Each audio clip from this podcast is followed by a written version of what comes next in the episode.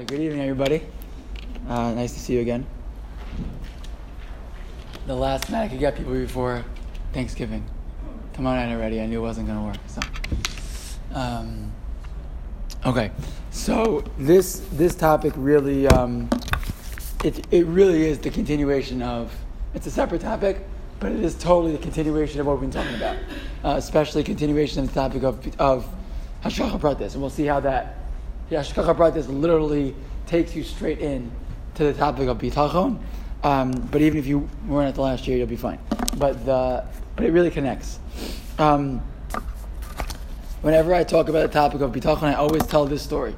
I mean, Pesach Krohn told the story, um, and uh, it I, like was very important uh, lesson for me. We'll see. It is true, you'll see. But if it's if it's exactly what everybody else thinks about bitachon, he tells the story. His father was uh, became ill when he was very young. His father was very young, and he was very young, and um, he would. Um, and his father was in Columbia Presbyterian, so his the family was very close with Rishon Schwab, who was the Rav of Kahal Das Yisrael in the Breuers community in, uh, in Washington Heights. So he would go for Shabbos and stay with Rav Schwab, and then he would you know daven in Breuers, and then he'd walk to visit his father in the hospital, and he'd come back to the Schwabs for lunch. So he said one Shabbos he came back from from visiting his father, um, who was gravely ill, and Rav Schwab said to him, "How's your father?" And he said, "I have bitachon that he'll be fine." And Schwab looked at him, to Rabbi Krohn, he said to him, That's not bitachon. He said, Bitachon is not that you know it will be fine. Bitachon means that you have that you recognize that Hashem has a plan. That's what he said. So that was always like my frame for what bitachon is. But we're going to have to explain more. What does that mean? Is that the only opinion about what, what bitachon is? Are there, are there other approaches? So let's let's see as we move along. Bitachon will translate for the purposes of our conversation as trust, which I think is a, a pretty good translation. In, in, Israel, what does bitachon mean in Israel? Security, right? Like the guy in the front of the, every restaurant, it says bitachon on his back, right? That's security. So it's a similar, right? You trust in security guards. They're there to protect you. So, um, so let's see. So let's get started right from the beginning. Source number one. A, a, a few Gemaras, a couple of Gemaras that seem to point us maybe in different directions when it comes to the question of because because the it sounds funny to say, but this shiur is probably the most practical of all of the shiurim that we that we that we're going to give in these five, this set of five, um, in terms of actually how you make decisions in life. Um, because the question always, that you have to ask, you're having a conversation about bitachon is, do I tr- simply trust sometimes that Hashem will figure things out, or do I put in what we call in Chazal hishtadlos or hishtadlut, or I, I got to do something. Can't just rely on Hashem to do for me. I don't sit in my house and wait for checks to fall in the mailbox. Right? I got to go out and go to work. I got to right, whatever that is. So how do I balance right the appropriate hishtadlos, doing what I'm supposed to do in the world, with a certain recognition that no matter how much I do, Kadosh Baruch Hu is going to be the one who makes the decisions life. So take a look at source number one. Source number one is a Gemara that is, would be source number one in a different shiur also. If we were giving the shiur about, um, you know, working versus learning, kolel versus going to work. So the first Gemara is this Gemara. Why? Because this Gemara has a very, very fundamental machlokas between two Amoraim. Gemara says as follows: Tanu Rabbanan. I apologize, it's not English. I just got it a little bit last minute in there. Tanu Rabbanan v'asafta diganecha. Right? When we talk in, in the Shema, what should you do? So you will harvest your grain. That's a commandment. Right? You should harvest your grain. What does it mean to teach me? Meaning, why do you have to tell me you're going to harvest your grain? Obviously, you're if you have grain, you're going to harvest it. It's what every human being does. Says the Gemara, Ma What's it come to teach me? Because the Torah also says, it actually says in, in Navi, that the, you, you should never um, the, the Torah should never leave your mouth. Is it possible to, to read this as it's written?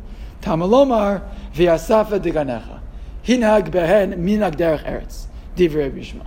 Bishmal says, that on the one hand, we're told in Tanakh that, that, that, learning should never leave your lips. You shall learn all the time, day and night. So why is it so? Therefore, the Torah has to come and tell you you have you have to go out and make a parnasa. You have to earn a living. So, meaning, I have to. A person has to go to work. Hinag ben minag derech eretz. Derech eretz. We always mean think means have good midos. It does also, but derech eretz means the way of the world. Get a job. Get a job, and that's the approach of.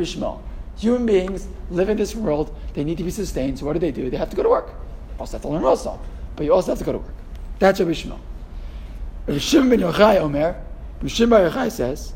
Efshar Adam Choresh b'shas Charisha v'zareh b'shas Zriya. Person's going to plow during the plowing times and plant during the planting times. V'kotzer b'shas Katzira and then harvest during harvest times. V'dash b'shas Tisha and then thresh at threshing times. V'zareh. Bottom line is b'shas haruach and then you're going to be able to have to winnow the different. Uh, you know, there's the different steps in being able to produce grain and bread. Torah matehele.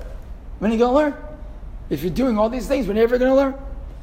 Ella bizman Yisrael osim in shamakom. When we do what Hashem wants from us, melachta nases cherim. We'll get taken care of. don't have to worry. Others will take care of us. Shnei Amar v'yamdu zarim v'ra'ut Bottom line, and, and if not, uzman she'eni saw osim in shamakom. When we don't do what Hashem wants, then we have to do it ourselves. Shnei Amar v'yasaf Because he basically says the ideal is we do what Hashem wants, and Hashem provides parnasa for us. Who's going to do it? I don't know. The, rest of the world, uh, whatever. It's going to get taken care of. You don't have to worry. If you do what Hashem wants, you'll be taken care of. Okay, so it's a machlokas. Rabbi Yishmael says, go to work. Shmuel says, if I go to work, I'm never going to learn. So what do you do? Learn and Hashem will provide. You know the joke. You know the joke, right? Guy goes to meet his prospective father-in-law, and he and he and he, and, he, and so he sits and he's spend time with him. He says, you know, so what are you gonna, you know, how are you gonna, you know, what, what's your plan for parnasa? Hashem provide. How are you gonna have a place to live? Hashem provide. How are you gonna take care of my daughter? Hashem provide. So, uh, so he walks out and he goes to his wife. She says, "What do you think?" He goes, "Well, there's one thing I like about him. What's that? He thinks I'm Hashem." Right? So that's the right. So right, I'm gonna Hashem provide. That's I give aids to the guys. I said, you're gonna, if you don't know what you're doing in life, you can't date because you can't answer those questions to your prospective father Anyways, the bottom line is, Rishmael says, go to work. Rishim Rechai says, Hashem will provide. Okay? So what does the Gemara say at the end? Amar Abaye, second the bottom line, Harbe Osuk Rabbi Yishmael, also Many people did like Rabbi Yishmael and it worked for them.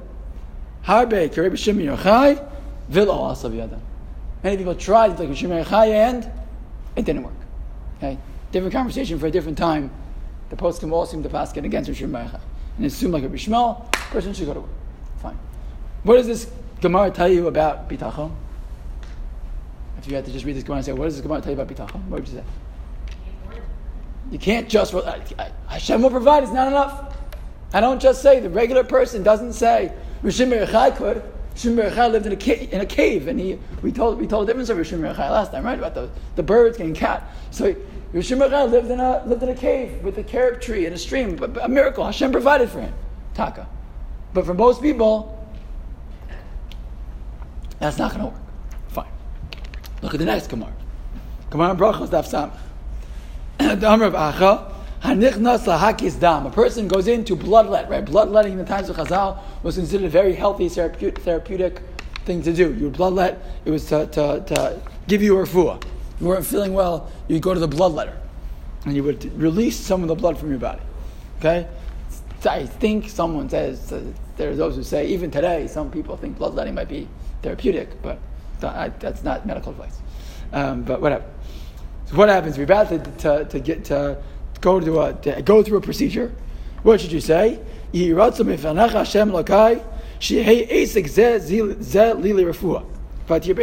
there's a halach in Aruch that before you take medicine, you're supposed to say this this this this uh, tefillah. I never knew this until I got married. My mother-in-law has this on her medicine cabinet. I was like, if you know my mother-in-law, then you understand that. But um, he's very very from my, my mother-in-law. So I didn't know this until I, I saw this. In, in, it's in Shulchan Aruch. Fine, but why do we say it? Ki el emes. So I should I say I'm gonna, I'm taking the medicine, I'm doing what I'm supposed to do. Hashem, please make it work for me because you are the one who heals. Because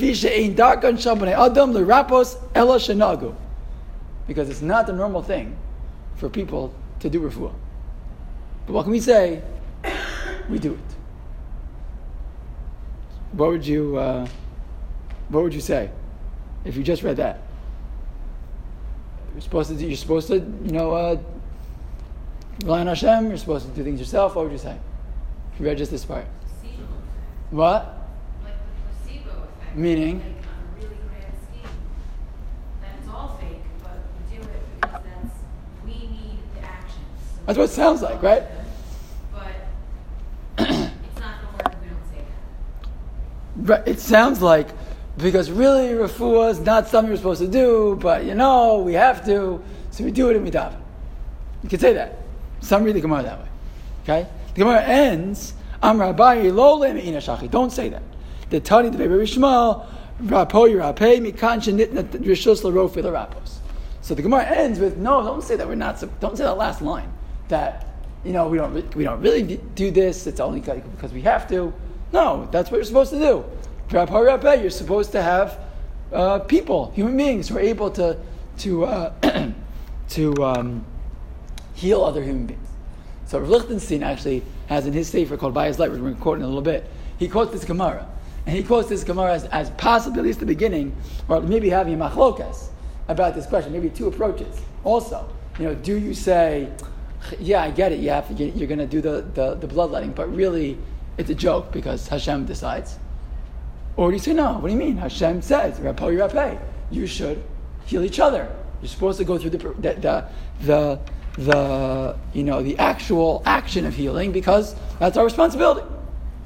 So it's almost like we have two Gemaras that both provide these kind of two sides. The sense of Hashem will provide, or no, get to work, do something. Fine. Like man had to figure out science and healing wasn't like God still knowledge doctors of how to heal. I mean, so it's still knowledge into human beings to figure it out. They could to- not. They could not figure it out. They could have not figured it out, but God gave wisdom to human beings that allowed them to. All the advances that we have in the world are because human beings. Right? You could say we all did it by ourselves, right? Or you could say Hashem provided the right the the tools, the brain, the everything that allowed us to do it. Fine. It's interesting. There's actually a crazy Ramban that I give you enough pages. I didn't show you the Ramban. A wild Ramban. I shouldn't say crazy. A wild Ramban to read, where he argues that doctors is like nonsense. Ramban says that. The doctor is like nonsense. So what do you do doctors? What? Okay, okay, okay. The Rambam goes crazy. The Rambam goes crazy. And the, in fact, with Chaim Brisker, when he saw that Ramban, he said it's a mistake that the Ramban didn't write it. He thought it was so crazy that the Ramban couldn't have written such a thing. Okay, but look at the Rambam in source number three. Because the Rambam does not this. He, he's a rationalist, the Rambam, and he's going to tell you that he really believes in the ability and the importance of human beings. The Rambam says as follows, and this is a translation of the Rambam in the, in the Perush HaMishnayos in Pesachim. He writes, I've explained this matter at length because of the other explanations that I've heard. Others have, have explained that Shlomo authored a book of medical remedies so an individual who fell ill could consult his work and by following his medical advice become well. When Chizkiyahu saw that people forsook trust in Hashem and instead of followed the prescriptions in the book, he removed it from circulation. How nonsensical is this explanation of the matter, and how mistaken. It ascribes a degree of foolishness to Chizkiyahu and the sages who supported his efforts, that we would not impute even to the basest rabbi. Okay, so the idea explaining this story that that's what happened, that Chizkiyahu found this book and said like, no, no, no, and he hid it because like bitachon, bitachon, bitachon. He says that's crazy. According to this absurd reasoning, if a hungry man assuages his hunger with bread and thus overcomes the sickness of hunger, shall we say of him that he thereby forsook his trust and belief in God? Or the fact that you ate food, you trust in Hashem, Hashem will make you full. That's ridiculous, says the Ram. That's impossible. Rather, just as we thank God at the time of eating for having provided sustenance and allowed us to overcome our hunger and to survive, so do we thank Him for having provided the medical remedy that heals us. I would not even have bothered addressing this issue if not for the fact that so many people are mistaken about its interpretation. So I just want to make it clear, says the Rambam. It is absolutely our responsibility to use medical knowledge to heal ourselves. Obviously, you don't just say, Hashem will provide. Fine. Um, but what you see, anyways, right, even as you start to have the conversation, right, even especially that Gemara about the yiratzon that you say before you do bloodletting, which is what? There's going to be a balance here, right? Even as an individual is expected, a Jewish person is expected to make use, at least according to these opinions so far, that you're expected to make use of the, of the physical world and to, and to be responsible. That doesn't mean that we say, look what I did, right? It's with a balanced approach of, yeah, but Hashem Baruch Hu provided that food. Hashem Baruch Hu provided that refuah. Hashem provides the things in the world that allow me to do the things that I do. That's what it sounds like so far. And of course, the idea of having bitachon, I could have quoted you 150 different psukim. I brought you one that you know pretty well if you ever experienced Motzei Shabbos, right? Source number four is the Pasuk Yeshayahu, Hinei Kel Yeshua Siyav Tach V'lo Avchad, right? Hashem is my salvation. I have trust in Him, and I won't be afraid. He Aziv Zimras Kaveh Hashem Yeshua. Right? Hashem is my is my is my salvation because I trust in Hashem. But the question is, yeah, there's a balance between the two. But what's the balance? How much balance? How much do I need? How much bitachon? And how much hishtadlus? That's the, it's the million dollar question. How much do I exert my energy and how much do I say, you know what, at a certain point I have to stop and say, I've done what I've done and now Kadosh Baruch will take care of the rest. And how do you know to make that balance? move? Okay? So one of the, the individuals, the great think, one of the great thinkers who addressed this issue head on was someone known as the Chazon Ish. The Chazon Ish, Rabbi Shai Karelitz, uh, grew up in, in, in Russia, actually, and he actually learned by Rav Chaim. And uh, at one point, he was he did not like the Brisker method of learning. He left. Rav Chaim, Brisker was like the greatest Chacham of his generation and of many many generations. He, the Chazon Ish didn't like that approach, and he left. Actually, um, they say about the Chazon Ish. I don't know if it's. They say about the, the, I shouldn't say I don't know. They say about the Chazon Ish that he was not a child prodigy. He did not he wasn't like the greatest learner of his generation by the time he was four years old. He was like a regular kid, actually. And that, but that he worked very hard. They said the Chazon Ish that, as they tell you in yeshiva, is that the Chazon Ish wasn't a big, wasn't a big genius. He just worked really hard. And that he became, eventually, he ends up learning by Rav Chaim Ozer Grodzinski in, in, in, in, Vilna. And, they, uh, and then eventually he uh, is encouraged by Rav Chaim Ozer and then by Rav Kook to move to Eretz Yisrael uh, in 1933, and he lands in Bnei Brak.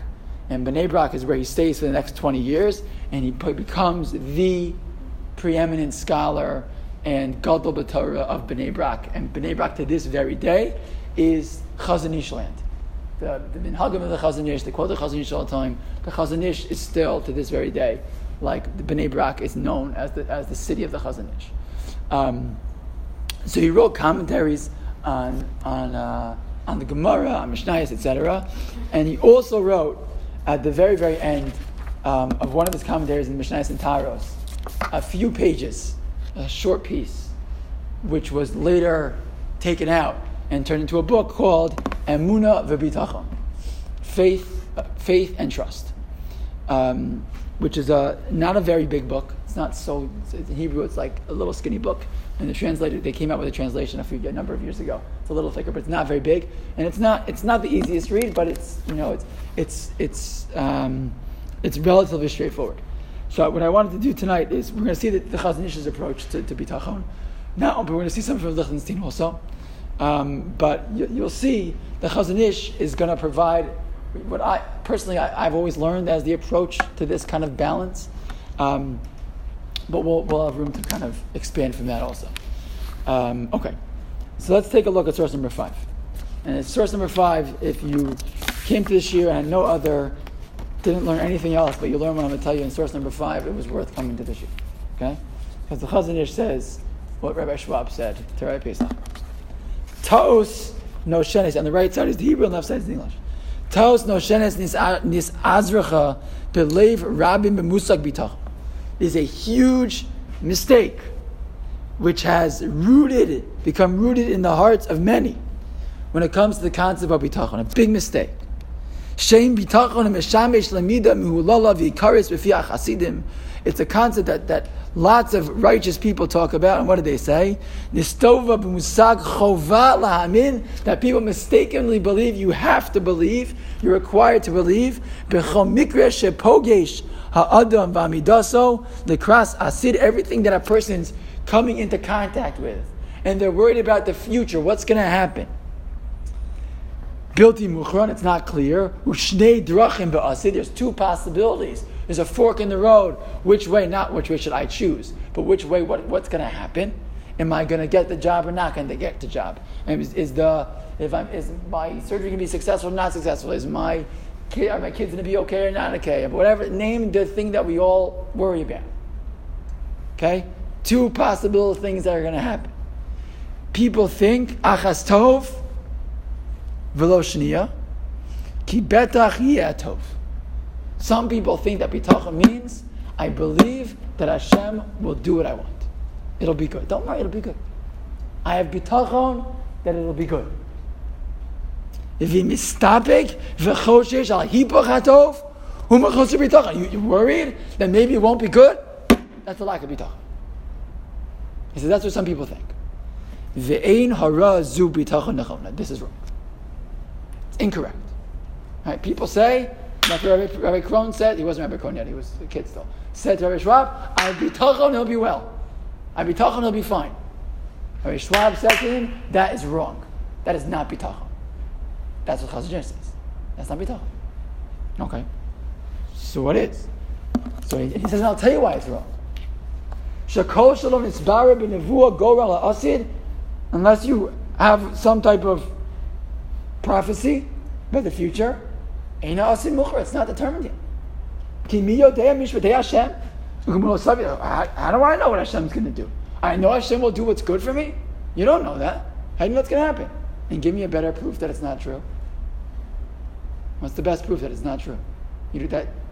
That belief is not correct. Why? Doesn't always happen. Doesn't always happen. What the good thing doesn't always, that's welcome to welcome to the universe. Where good the, the, the, thing that always happens is not always the good thing. Ah, ah, ah, ah, okay, okay, okay, okay. So now you're like, wait, the rabbi's a kofer. What's going on here? Right? So don't worry. We're going to talk about what the perspective should be. We'll talk about the perspective in a second. But he's just saying th- this is a it, what, what, I, what I think is good will happen. Right? I'm going to don't worry. I'll be talking. I'm going to get the job. So what's the talking about? You're talking going to get the job. You don't know you're going to get the job, or not? You have to trust it's going to happen. Aval inin bitachon hu emon she'ein mikra ba'olam. What is bitachon? It is recognizing and believing that there is no happenstance and no no randomness in the world.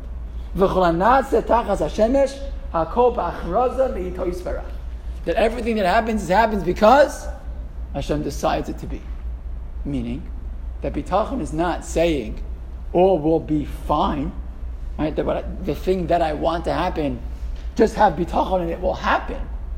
But rather, whatever happens, right? It's not a question of looking towards, I mean, is also, but looking towards the future and determining, I must believe that what will happen will be good. It's about what, when, it's, it's saying to myself, whatever will happen will be what Hashem wants. That's very different. Yes, you could say, Kolman Avi Rahman Tava, whatever Hashem does is good. Yeah, yeah, okay. But like we spoke about a few times ago, that doesn't mean, that doesn't always feel good. And we don't even have to, as human beings, call it good necessarily. We can say it's Ratzon Hashem, it's what Hashem wants. But it's not necessarily good. Ubiyos pu'ulas al orke adam. And he says, the degree of the action of faith on the course of a life is one of the character traits of human beings. Let's look at the English for a second. If you look down the second paragraph, it'll make it easier, easier to follow. The traits of humility and mercy and such like are not subject to the rules of the material world. For material forms are connected to the boundaries and measurements. When a material object loses its boundaries, it loses its form. A broken clay pot is not a clay pot at all, just a shard. Human traits are not like that, but rather they have different levels on a scale. And we're going to see this as we talk about the different amounts of bitachon that different people have, and how does that impact the choices that I make. Every honest person has some humility and some mercy in his personality, but people differ in the levels of these qualities they possess. So too the trait of faith has different levels, from the low to the high. Those of little faith are still included among the faithful, for they're not included among the atheists and heretics and their, but their faith is weak and not capable of controlling them, except when it comes to some of the better known transgressions, etc. Some people have greater faith, and its effect is more noticeable. The different levels and grades exist also among righteous people. Though they all live by their faith, they do differ individually, some more elevated than others, some more highly elevated than that. Fine. We're going to see that there's different types, different madregos and emuna, etc. But the point of the Chazon Ish, the very first point, and this is how he defines bitachon. We're going to see that Rav Lichtenstein does not totally agree that this is the only approach, but that the, the approach of the of the Chazon Ish, and I think this is the. I'm not a baki in all of the, the, the opinions of all of it, you know, in bitachon, but I, I think the mainstream approach typically is, is is like this, right? That this is bitachon is a sense of what Hashem decides. Hashem decides. I recognize that Hashem decides that. And I recognize that whatever happens is happening because that's what Hashem decided. And by the way, that's incredibly high level. It's very hard, right? To even get here to that stage. Is that's a hard thing to, to, to, to do. To, uh, to live life and saying, look, whatever's going to be, will be what a Baruch wants. And, I'm gonna li- and I'll be able to live with that. That's very hard, depending on what the situation is. But that's what the Chazon Ish says bitachon is. Fine. Let's let's talk for a second. Just let's back up for a second. How, how would this relate to some of the conversations we've been having until now about hashgacha pratis? Because we, we mentioned the last two weeks basically two approaches to hashgacha pratis. Right? One is the Rambam and the Ramban that hashgacha pratis is is divine intervention on every individual is only true on human beings and only true on certain human beings, right? Um, we found ways to expand that, everyone in their own way, and maybe it's my job to up my connection to Hashem as much as I connect myself to Kadosh Baruch Hu. Kadosh Baruch Hu will intervene on my behalf, and we all have that ability to create more Shkacha presence in our life. But how does this question, and the other approach of the Hasidim, the Vilna Gaon, etc., who said no, Kadosh Baruch Hu is everything that happens to every person, every animal, every bird, every right is going to be because Hashem decided it. The the amount that I can hope that Kadosh Baruch Hu will intervene in a positive way for me, right? Again, is still upped by the things that I do, by my davening, etc. How is bitachon related to that question? What would you say? It's the Chazon Ish's approach. It works better with the second one. Right? Works a little with the first one, works a lot better with the second one, right? I don't know, I, I, I didn't, I haven't seen anywhere what the Chazon Ish's approach is to Hashgacha Pratis. But it, it sounds like, right? It certainly sounds like his approach is the second approach of the everything that happens to me, no matter what, it's because Kadosh Baruch ordained it to happen right now to me, specifically to me. So if that's if that's my approach, right? So then what that means now I can operate in this zone. Once I believe that everything that happens to me happens because Baruch Hu wanted it to happen to me right now, at this moment, so then what can I say? Okay, so the things that are happening in my life are happening because Hashem wants them to. And then I can say, well, I guess then whatever's going to happen to me in the future is happening because Hashem wants it to happen to me. Like that. Right? We talked before, for some some people that's very heartwarming and for some people that's very upsetting, right? Um, I, you know, does the Chazon Ish not agree with, not take the side of the Rambam, the Ramban, etc.? I'm not sure. It certainly doesn't sound like it quite as much. That, that, that certainly is true. Um, but I, I, think we, even in that shiur, you can see that shiur, but we, we did provide some explanations how you could kind of expand the Rambam and the Ramban also to be, you know, uh, even, even happenstance isn't really happenstance, and it's Hashem deciding not to intervene, but He's also there. So there's ways to connect it to that approach also. But yeah. Does that relate to, to sin, though? I mean, what if you walk into a McDonald's and you sit down and you have a hamburger and you say, oh, well, Hashem wanted me to be having a Big Mac right now. That's Good. So, so, so very good. Actually, we didn't talk. We didn't talk at all about the connection between hashgacha pratis and and right? And free will. How do you deal with divine, divine intervention and I have, I have free choice? Also, that we talked about in the sense of if I decide to punch someone in the face, they get punched in the face. They say, "Oh, I wanted me to get punched in the face." What do you mean? That guy chose to punch me in the face, right? So how do you how do we do that? How do we deal with that? This question is a little different because this is your own personal choice. Meaning, if you decide to eat a Big Mac, you can't like you can't say like, "Well, your Shalom wanted it to happen." You ate the Big Mac, so that's like, wait, "Akobi uh, Yeshamayim chutz Yeshamayim." Everything's in Hashem's hands except the choices that we make. So you can't that that because otherwise the, the whole functioning of, of, the, of the system doesn't work, right? Which is that I have choices to make and Hashem rewards and punishes. If I can say that Hashem caused me to eat the Big Mac, then I can't get punished and I can't get rewarded, and there's really no point to our existence, right? So that I think that's why it's, it's going to be different there. Yeah. I learned once, the people asked why the Mitzrim got so many punishments for enslaving the Jews if it was said that someone was mm-hmm. going to enslave the Jews, and since they chose to and that's what Ramban says. They they offered, right? Right. Right. They chose to be the ones to subjugate us, etc. Right. So once you make a personal choice, then you become, then you become, uh, you know, on, now you're on, now you're on the hook. Fine. So just, I think, that's what I meant before when I said that this concept of, of hashgacha pratis plays it. You almost can't learn this subject of bitachon without recognizing this issue of hashgacha pratis that's existing in the background here. Right? Is that, that the Chazon Ish can't tell you that you have to believe that everything happens me happens because Hashem wanted it to. Right? Even if you don't believe that it'll be good, but you believe that it'll be Hashem's hand, that only works if you believe that Hashem's hand is in everything that happens.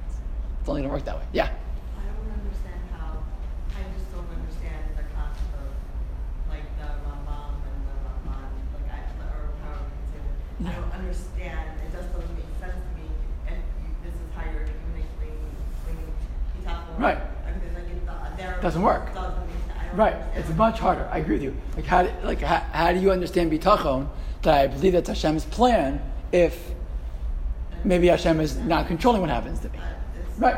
It's going to be much harder. Absolutely. It'll be harder. You're right. No, you're, you're correct. Good. Okay. So, but the question is, how does it play out in your life? So it's nice to talk about like what it means to think bitachon. That's nice. How does it work? Lamaisa, lamaisa. What does it look like? Okay. So take a look. The Chazon Ish tells you. Source number six. Source number six. Says the Chazon Ish. When a person encounters an event that, according to the ways of the world, involves personal danger to him, it is natural to fear the ways of the world. His intense feelings weaken his resolve to remember that we do not live by any ch- by chance, and that there's nothing stopping the Almighty from saving him and from arranging causes that will change the outcome. Right when we are put in a position now where we're afraid, and something happens that's scary. We're whatever, and we're in a dangerous situation. We're in a bad neighborhood. We're we're given a, a scary a scary information from a doctor. Whatever that is, that puts us in a place where we're now nervous, right? And we're now nervous. We know intellectually that what Hashem will make a decision here. He's going to make a choice. It's none to us. But that's hard. When one exercises self restraint at such a difficult time and internalizes the known truth that this is not a chance misfortune, but rather it's all from Hashem, for better or for worse. When one allows one's faith to alleviate the fear and give one the courage to believe in the possibility of salvation, when one allows oneself to understand that nothing that one is facing is necessarily tends more towards a bad outcome than a good one, then one has achieved the trait of trust in Hashem. So if you want to have a barometer for where you, how you're doing in bitachon, you're only going to find out when, when you face an isayon, when you face something hard. That's when you find out where you where you lay on the scale, and we all find ourselves in different places on that scale, and probably at different times in our life, right? Different at different places. What? And also, when the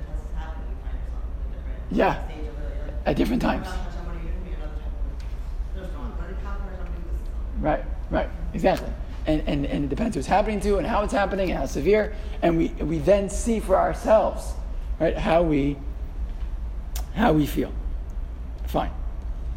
Um, so that, that's, how it, that's how it comes out in terms of um, just experience, experientially, right? How you feel either my strong trust in Hashem or my struggle. The struggle to trust in Hashem, which is, I, I think for a lot of us, that's what we experience when we experience something really horrible, uh, you know, or, or hear about something horrible that happened to somebody else even. Like, wh- why would you do that? Why is that, why is that happening? It doesn't make any sense.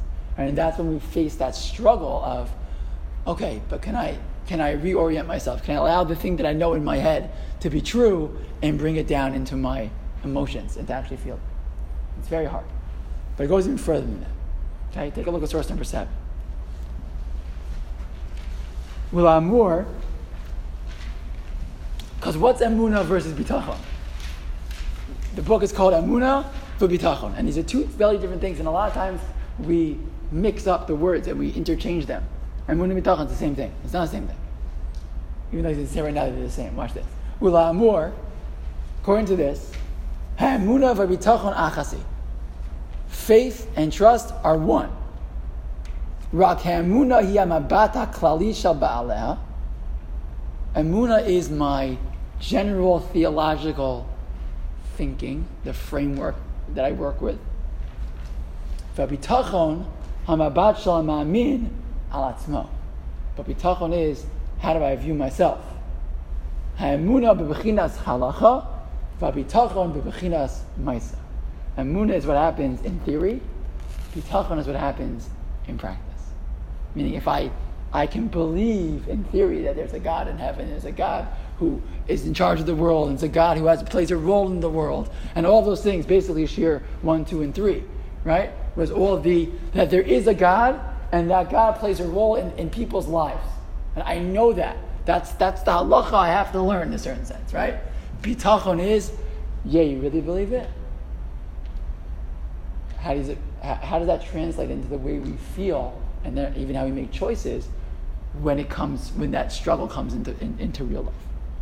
So bitachon in a sense is the the playing out in real life of the things that I know in my head intellectually to be to be true. If that's true, and he gets this a little bit later, but if that was true, then what would be one way to strengthen a person's bitachon? In theory, increase your imunah. Right? If you if you think and learn and understand more about Amunah, right? If you if you spend the time to, to, to really think about and to learn and to read about how is it that we're supposed to understand the way Hakadosh Baruch Hu works in this world, and we feel like we understand it more, and we understand it, and it means more to us, and we believe it more. So then, when it comes to that moment, which we should never have, but unfortunately, all human beings have, where we have that struggle, right? That's when we then can apply that which we know. Okay. Bitachon. It's easy in a certain sense to be a boteach when there's nothing really happening. But how hard it is to be a boteach when it really comes into play, says the, says the Chazon Ish. It's a very beautiful line. It's like a very, it's almost like the Chazon Ish like kind of removes the mask and it's like a human being. You know, it's hard. It's hard. Fine. Okay. Um, he spends a lot of time in the Sefer also talking about false bitachon, which I don't think we really need to talk about so much, but it's interesting. He talks about the fact that there are people who, you know, they say, bitachon, bitachon, bitachon, yeah, I trust in Hashem, I trust in Hashem, and in the meantime, you know, they're, they're, they're cheating on their taxes, and they're, uh, you know, not being honest in business, et cetera, et cetera. Uh, you believe so much in Hashem, but you, uh, you know, if you really believed, you would just do the right thing, right? And this is where, but, but this is where it gets to um, the question of not just in practice how I respond emotionally to difficult things in my life. That's one aspect of bitachon. But the other aspect is how to make how to make choices in my life. And this comes to a question that um, that um, that it, it, it, gets to a to a conversation that is had when it comes to Yosef. Hey, Yosef Atzadik. What happens to Yosef Atzadik? Yosef goes into prison, right? and he's stuck there for two years. Why is he in prison? Because he did the right thing and he was misgaber and he didn't give in to Eishes Potiphar. Right? And he gets to, and, and, and thanks God so proud of him that he throws him in jail for two years, uh, for a while at least. And, and, and, he, and he's there, and the, the, the Sar Mashkim and Sar Ophim are there, and they have dreams, and he explains their dreams. It's like Mamish and Nace, and the Sar Ophim gets killed, and the Sar Mashkim goes back to Paro. Right? And what is the normal thing for Yosef to do when the Sar Mashkim is walking out of jail? What's the normal thing to do? Remember me. Do me a favor, put in a word with the boss. You know, I, I, I told you such an amazing thing. I was right. Right? Hey, maybe tell tell Paro about me. That would be nice. Would you mind helping me out? So we're gonna. I want to skip a few sources and get to this point right now first, um, because it gets to a conversation about the different levels of bitachon that people have and how we're not all the same. Okay. The Medrash says as follows. Take a look at source number 11. Uh, but go to the English, it's just easier right now. Um, source number 11 is a, an excerpt from a sefer called the Beis Halevi. The Beis Halevi is Rabbi Yosef Dov Halevi Soloveitchik, not the Rabbi Soloveitchik that we know. That's Rabbi Soloveitchik's great grandfather. Rabbi Soloveitchik, we know as you know, the halachic man, you know, uh, Hashiva NYU, etc., in Boston. So his great grandfather was the Beis Halevi, Yosef Dov Soloveitchik. So he's the father of Rav Chaim Brisker. So he quotes a medrash. What does the medrash say about Yosef? Ashrei Aish, right? Happy is the man who places in trust in God. Ze Yosef. That's Yosef. And the end of that pasuk is, and does not turn to empty ones. He doesn't turn to Rehavim, doesn't turn to human beings. That's also Yosef. For since Yosef said to the butler, please remember me, he had two years added to his pre- sentence in prison. And many have tried to understand the fact that the Medrash first says, this is Yosef, right? Apparently praising him. And then says that Yosef is the one who turned to empty ones, which sounds like a rebuke. Which one is it? Is Yosef a tremendous spal? Or was Yosef a person who didn't have enough bitachon? Uh, on the one hand, you tell me he's great. Ashrei Yishu has bitachon, that's Yosef. And Yosef, because he didn't have bitachon, he gets kept in prison. So which one is it? Can't you say that he had no, he had no foreseeable way out, right? Yeah? And the number two guy tells Paro, I want in jail. He's there for what? That's it. His only, his hishtadlus was, that was his way of out. That's his, and that's his only ishtadlus. Right, his What else he supposed to do? Right. No, I mean, I mean, we don't know what was going on in the prison, but presumably that was his way out. That was his ticket, absolutely. That was his, that's what I would have It's not that said. He was, it's not that he was not trusting Hashem. He was doing quote unquote hishtadlus Right, right. That's what I would say. That's what I would have said. and then put it in Hashem. Right, that's what I would do. Right, I think that's what I would do. Right? Make the same case about Abraham.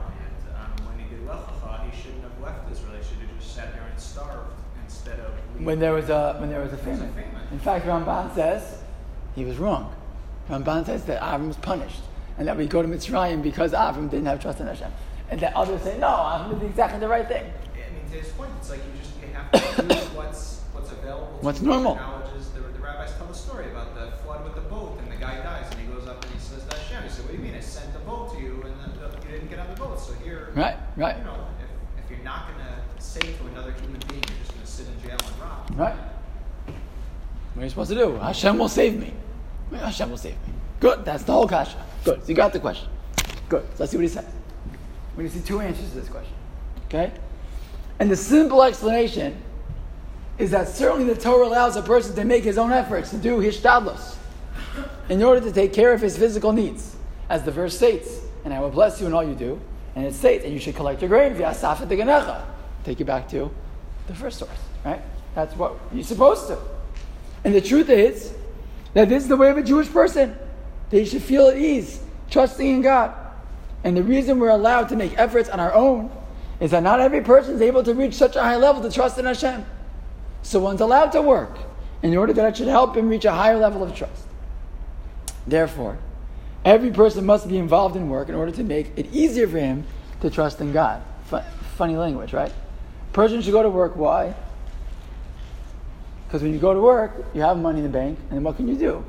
I can now. I now I'm like a little more comfortable. I, I can have a little more bitachon, right? Not everyone can have bitachon with zero money in the bank. Right? Most people can, right? It's hard.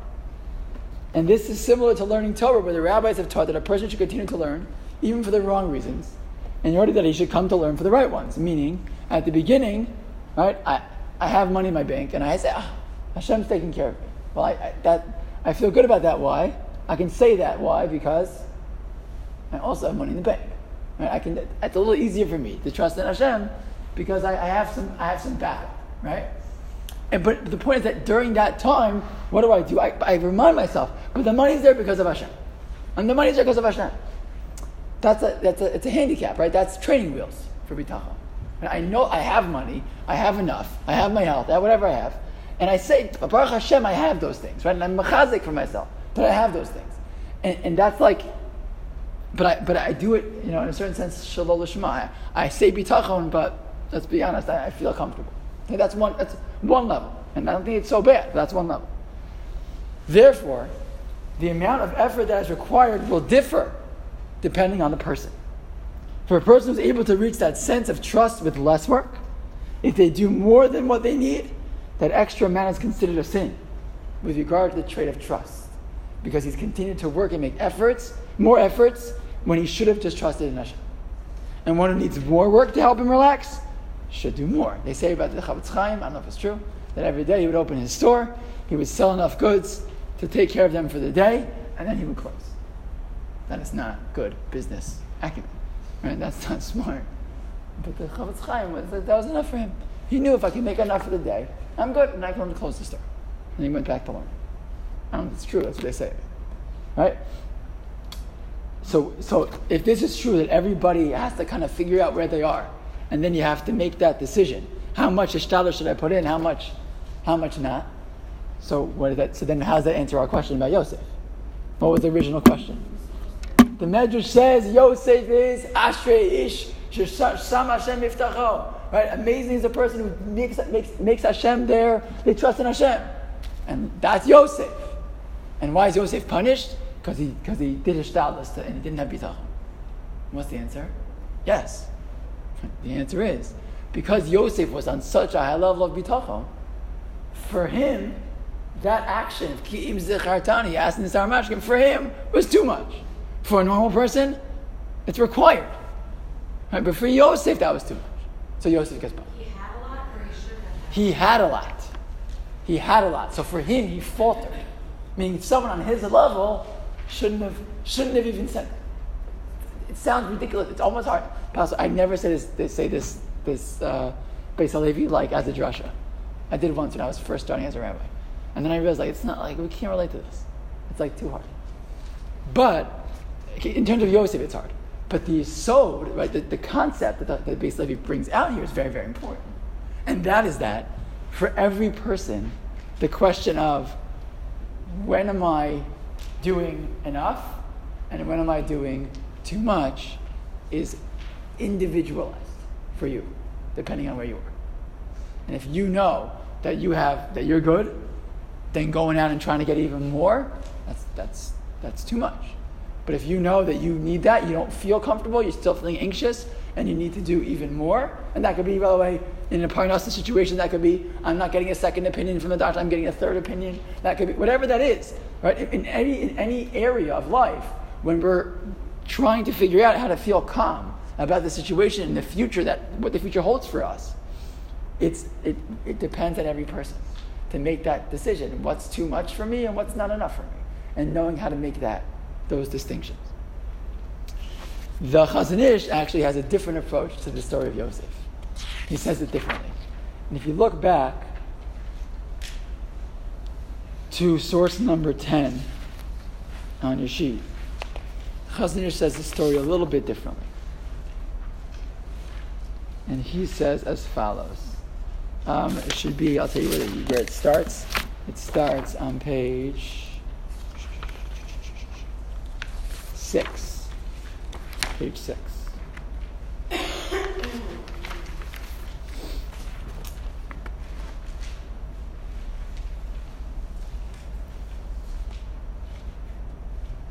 Yeah, look at and page six on the right side, and the under where it says Vav, go like a, go a few lines down. One, two, three, four lines down at the end of the line. It says Vine Nischayavnu. And in English it says we have the obligation. Ladun b'machshavtenu kol pu'ula. Ter masiyata. Everything we do, before we do it, we have to ask ourselves.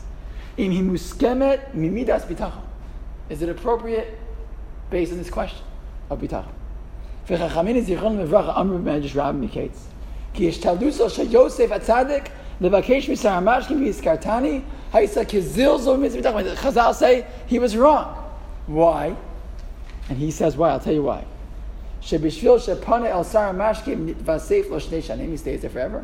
רוצה לומר, יוסף ידע, go to the next paragraph, יוסף knew שאין הצלסות תלויה במשתלדוס והכל מיד השם. He knew doesn't depend on him. It depends on Hakadosh Baruch. He knew that.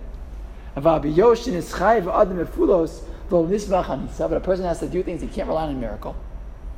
Chayiv Yosef as atzmo the shamesh beizdanut lo zu ulevakesh mizar mashim. So he said, you know, but like people are supposed to do a shtadlis, so I guess I should do something.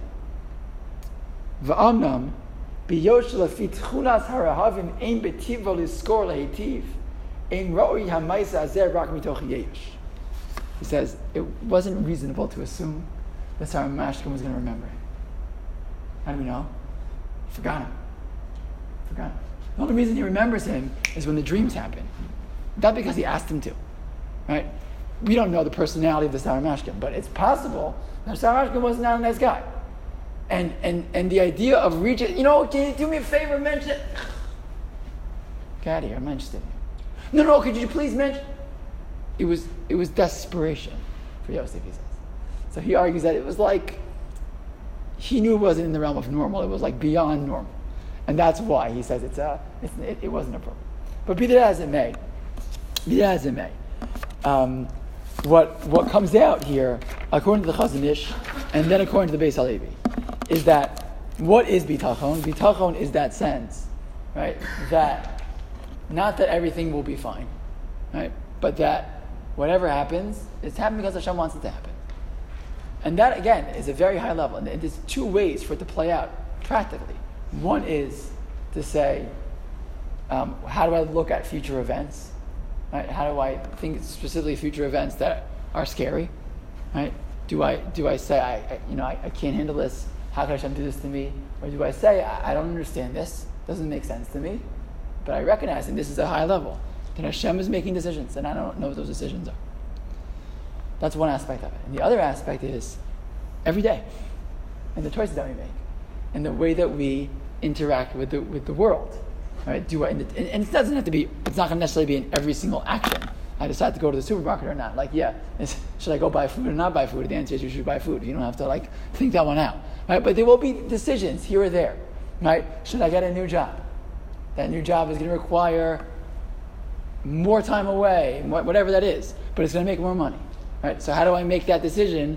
To do I need to bring in that more money? Do I not bring that bring in more money? Do I? I don't know. Right? There's always going to be a cost benefit, and part of the question is the question of bitachon. It's part of it. Yeah. So okay, so we all know certain communities here in Israel. Yeah. Where parents have lots of children. Right. Um, even have to go on food stamps right. them and stuff. But right. doing mitzvahs, they're having children, right? Mm-hmm. But they can't necessarily afford it. Right. So, Happy Like talking. we say, like- Happy talking. huh? Happy talking. Hashem will work it out. Seven, five, nine kids, so I don't- And, and people say that. And that's what it's a line you'll hear. And I don't know, Hashem will figure it out. So if Hashem's figuring it out, then great. If the government's figuring it out or your family's figuring it out, that's something else. But So they're doing the wrong thing by having that. I'm not going to say that they're all do I, yeah, that's not that is not my hashkafa sachayim, but that's not the way I live my life. I agree with you. Um, I think that a person has a responsibility to not rely. The Rambam, I could have brought you. If we were talking about that topic, I'll bring you a Rambam. I'll show you Rambam later. That that is Eishlava crazy about the idea of a person taking money from tzedakah in order to learn. He goes crazy on the idea. The psak, the, the basic psak in that in that in that sugya is person has to make a parnasa. There was reasons sociologically, and even they were right at, at a certain time when Torah in America and Eretz Yisrael was very very weak. That there are many, of Aaron Kotler and others believed you had to send everyone to Kolel because there was no learning in America and there was no learning in Eretz Yisrael after, after what happened in Europe. And they're right in the sense of what happened to learning in, in America and Israel is incredible, like you never had learning ever. So in certain senses, it's correct. Um, how do you balance it? is a, is a, whole other conversation. But you're right to say bitachon, you have to be careful because bitachon is, is one thing. By the way, a person who says, I'll have less, right? I'll, be able to spend more time in learning and I'll have a less fancy this, a less, that's, that's one thing. But there's another thing to say, I'll spend time in learning and someone else is to take care of my family. That's a different story, right? And I think that that's, to say that's bitachon, everyone has to work out bitachon in their own way in, in, in these conversations. But, but yes, um, personally, I, you know, I don't, I don't think people should rely on food stamps and, you know, and burdening the communities that way or coming to other communities to collect in order to fulfill those needs. I, you know, to, to, to cry bitachon is great, but bitachon, it's a funny thing to cry bitachon and then have to go collect from other communities to support yours. You know, personally, I have a hard time with that. Uh, others might argue, no, that's what bitachon means. Bitachon means it's going to come from somewhere else. And as, as long as we can make it work, we'll keep making it work. Okay? Yeah. Are we sure that in, in that first lesson where he says the word chassidim, he definitely does Chassidim? I don't know. I'm not sure. Just as if he was in neighbor Right. I mean, I mean, I don't know. I don't know what he meant. I don't know. I can't say. It's a good question. I would be surprised if he meant Chassidim, because Chassidim have to be seen in the Rishonim. When the Ramban talks about Chassidim, he means righteous people. So I wouldn't be surprised if he meant righteous people, which would make more sense because that's the colloquial word, or colloquial is probably the wrong word. That's the, that's the phrase that's used, you know, when you talk about this concept. But I'll tell you one, one more thing, um, and maybe we'll close with this. Um, one of my one of my rebbeim in Eretz Yisrael in Sha'alvim, his name is Rabbi Ezra Shapiro. Ezra Shapiro is the the Shana Bet Mashgiach in, in Sha'alvim, and he once said something that that was so true. I you know maybe it's not such a chiddush to you, but it was a chiddush to me then. And he said that a person, because the question becomes, how do I strengthen my bitachon? How do I how do I how do I work on it? How, how do I become more faithful? It's hard. We'll talk more about that actually next week also. But how do I how do I strengthen it? So he argued you can't. What, what happens in the case of bitachon? We, this is what we said before. And Emuna is the halacha, and bitachon is the maisa, right? So I can, I, if I learn and I know and I understand, but then I have to be able to use it, right? When the, that bitachon moment comes. So he said, you can't work on bitachon when you're in that bitachon challenging scenario. At that point, it's, it's, you, you have what you have. The time to work on bitachon is when things are quiet in your life and when you're not dealing with the struggles. And that's when you learn, and that's when you think, and that's when you daven more, and that's when you, right? There's a great sefer called Chovos HaLevavos. It's a classic sefer written by Rabbi Bachya. He has a shar called Shar HaBitachon, again in English, Shar HaBitachon, where he goes through all these lists of reasons why being about bitachon is such a great thing, what, you know, what it is that bitachon does for a person, how it makes you live a happier life. It's an amazing, it's an amazing section of the, of, of sefer. And I recommend it if, if you, if you uh, can get your hands on it. You can. It's in every, it's in every farm store. Um, but the point is that it's, it's those times when we're not in the challenging situation that we can sort of fill the gas tank. You fill the tank with, you know, these types of concepts, coming to shiurim about it, right? Learning about it and being machazik. When you do that, so that, and, and by the way, living life and, and seeing the Ribbono Shel Olam in your life and a normal day. Right? That, those are the opportunities when I see Yad Hashem in my life. And I remember that everything in my life. And by when things are good, and I just remind myself, Baruch Hashem, things are good, and I don't, Haro, and I, you know, but things are fine. And you remind yourself, because the Baruch Hu makes it fine. Right? And if that's how you live your life, then when you hit one of these situations, it is, you have reserves to draw on. Then you can empty the tank a little. And you, and you, you take from those reserves and it can help you in those moments. And it's such a, it's, it was such a smart ha'ara, and I, have I've experienced in my own life. You know, when I've had better times dealing with struggles and harder times dealing with struggles. And I always felt that when I'm fuller in that tank, when my avodas Hashem is stronger, when I'm doing better in my general connection to Kadosh Baruch Hu, then my bitachon is going to be stronger when I hit those hard, hard times. And I think that, look, that's the opportunity of these shiurim is about also, coming out to learn about it. But we all have the opportunity every single day uh, to, to strengthen that bitachon, to strengthen that sense, that reminder that Kadosh Baruch is a part of my life. And then, even when those things that, that come about will come about, we remind ourselves that Lo Yirarak that Kadosh Baruch was there. Not that he's going to do what I want, but that whatever he does, he's doing it because that's part of his plan.